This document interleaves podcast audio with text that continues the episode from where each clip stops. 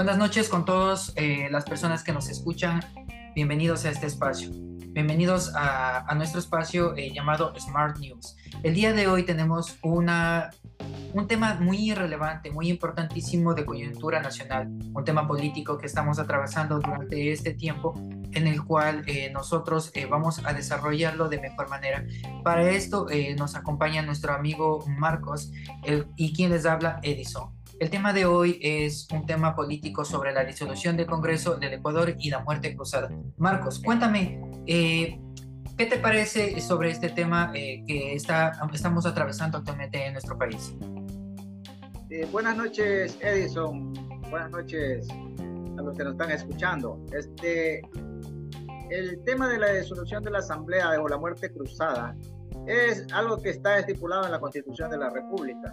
Este, el gobierno, el presidente Guillermo Lazo, en una maniobra desesperada, aplica esta muerte cruzada y disuelve la asamblea. Pero ¿por qué hace esto? Porque él ya sabía que no contaba con los votos para salvarse del juicio político.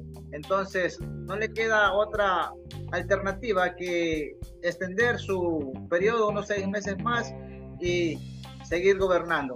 Pero Marcos, déjame decirte, ¿qué piensas tú sobre lo que manifestaba el presidente en una de, en, una de las ruedas de prensa que él lo realizó? Él mencionaba que esta decisión es democrática, no solamente porque es constitucional, sino porque devuelve al pueblo ecuatoriano el poder de decidir el futuro en las próximas elecciones. Esto es lo que mencionó Lazo, pero realmente, ¿qué implica la muerte cruzada? Mira, este, puede ser democrática desde el punto de vista jurídico y legal, pero no es ética, porque en las circunstancias que está el país, debería de ir al juicio político y, y, si él es inocente de todo lo que lo están acusando, pues saldría ganador. Es una oportunidad para que él le diga al país que lo que están acusando los asambleístas es falso.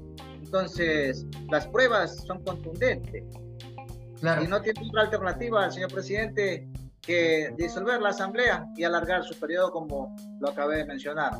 Eh, yo creo que desde mi punto de vista eh, la, la, muerte cruzada implica un riesgo para todos los poderes del Estado, ya que se pueden perder las atribuciones que, que, que, que por ley y por vía democrática, a través del voto, eh, tienen los, los poderes del Estado. Y de ahí viene un término viene el término de la muerte cruzada, ya que tanto por el presidente como la asamblea pueden quedar fuera del juego político. ¿Tú piensas que en esta actuación de, del presidente, quién sale ganando?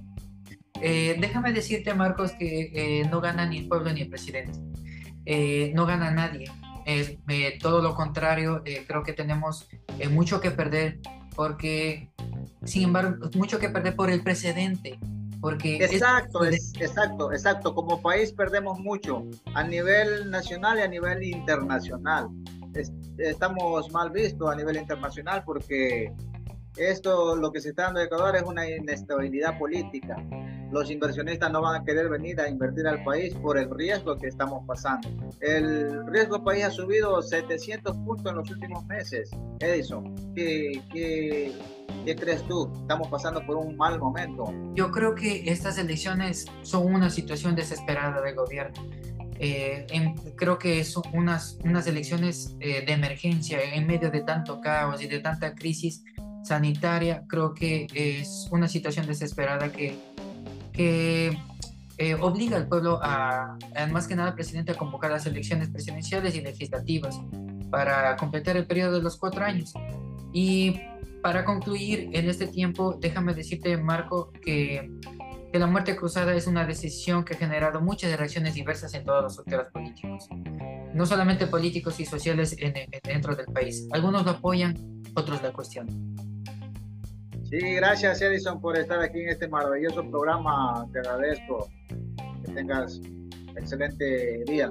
Muchísimas gracias Marcos, muchísimas gracias por la invitación y los esperamos nuevamente todos eh, en un próximo eh, edición que la vamos a realizar eh, por el mismo día, por la misma hora y muchísimas gracias a todos y los invitamos a que sigan constantemente acompañándonos.